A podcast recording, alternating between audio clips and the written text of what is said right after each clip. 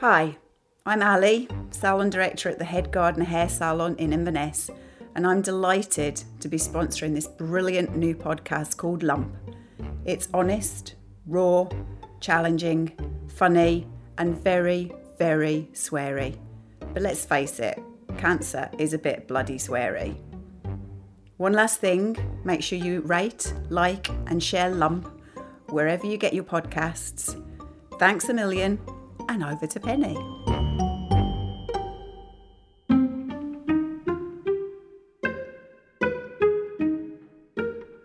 Get thee to the spare room.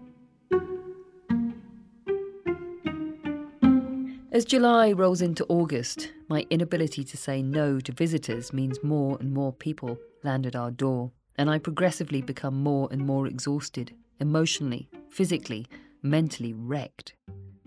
In the space hmm. of one week, we make pizza out on the deck with cycling friends Lee and Alice. Bestie Ali arrives. My colleague Helen and family drop by for hurriedly baked scones and a swim in the loch alongside my swimming buddy Nikki. We throw a barbecue for some local pals. My cousin Dom and his family come to stay in an Airbnb at the top of the croft. In the midst of all this, one of my oldest friends from Edinburgh also stops by. It feels at once wonderful, nourishing, and utterly overwhelming. I want to see all these people, and with lockdown loosened, I understand their need to see me, to touch, press, hug, show that they understand and know what we've been through. Their love and support is so important to me. But at the same time, I realise that I'm in danger of drowning in it. When things finally quieten, I lie in a heap, flattened by the exertion of it all, sick with tiredness, and dreading the fact that I've committed to returning to work the following week. I've done it again, pushed and pushed and pushed myself until I'm broken. I'm not sure why I do it. Is there something in me which can only feel alive by living a beyond full life? Why can't I feel satisfied without everything spilling over? I'm furious with myself for continually looping back round to getting myself into this terrible state, but I genuinely don't know how to stop it from happening. The inertia, when it comes, is a forced one. Work. But not the work I was used to six months earlier before my operation. My return to work means I sit in the spare room and stare at an endless series of other people's spare rooms, in an endless sequence of Zoom meetings, none of which seem to mean much to me. I feel utterly disconnected. Strategy meetings centering around pandemic health and safety regulations replace creativity. I feel slight panic at how little any of it means. I hadn't expected to feel so removed. Floating between the spare room and the kettle, then back to the spare room, I wonder how I'll ever feel enough energy to start making programs again, let alone managing my team members and supporting them through all this crap. It's like constantly wading through treacle. The loosening of lockdown also means Bee returns to school. Each morning she leaves at a quarter to eight to wander down the track to meet the bus. And I wander aimlessly and too early into the spare room. When I went on sick leave, pre op and pre pandemic, back at the start of March, I was confident in my job, purposeful in my interactions with my team.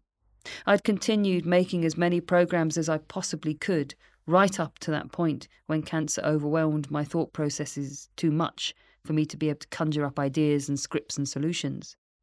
But even then, I remember reassuring my colleagues, pressing on them the idea that I'd be back by mid May at the very latest.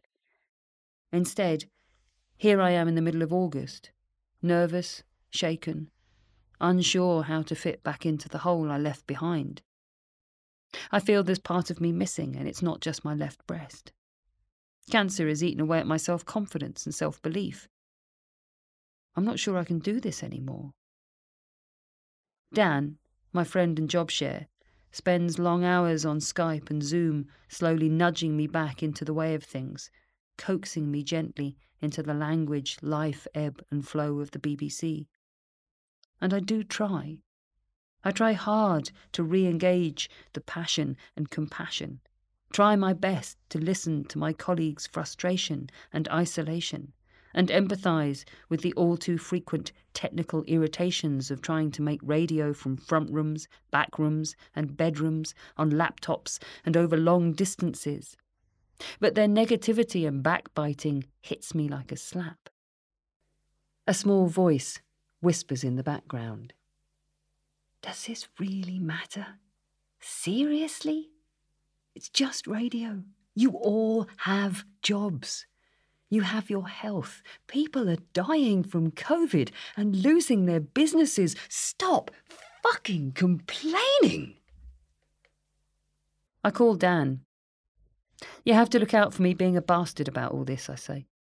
I'm not sure any of it feels important enough. And he laughs and he says he'll message if I'm being a bitch. If I'm honest, I'm not really certain whether this is the big C poking its nose in again, muttering darkly that nothing can be that important compared to cancer, or whether this is all stuff that I wouldn't have cared about anyway. Who knows?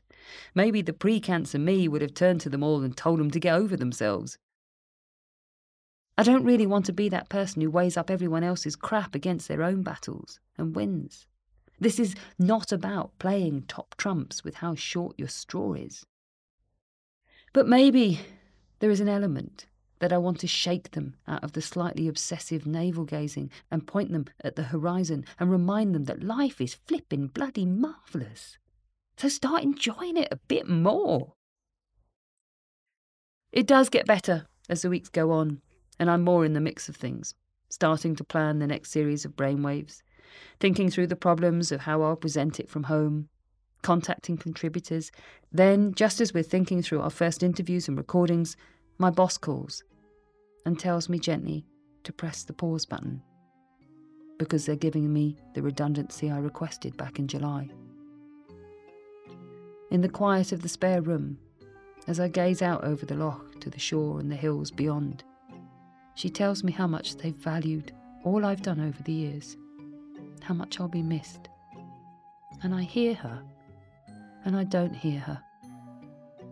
Because I'm at once utterly relieved and totally floored with the grief of what I'm about to leave and lose.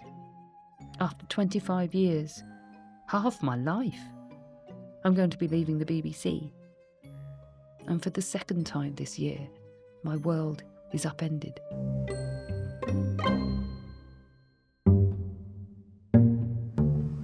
Hi, this is Amy from The Head Gardener.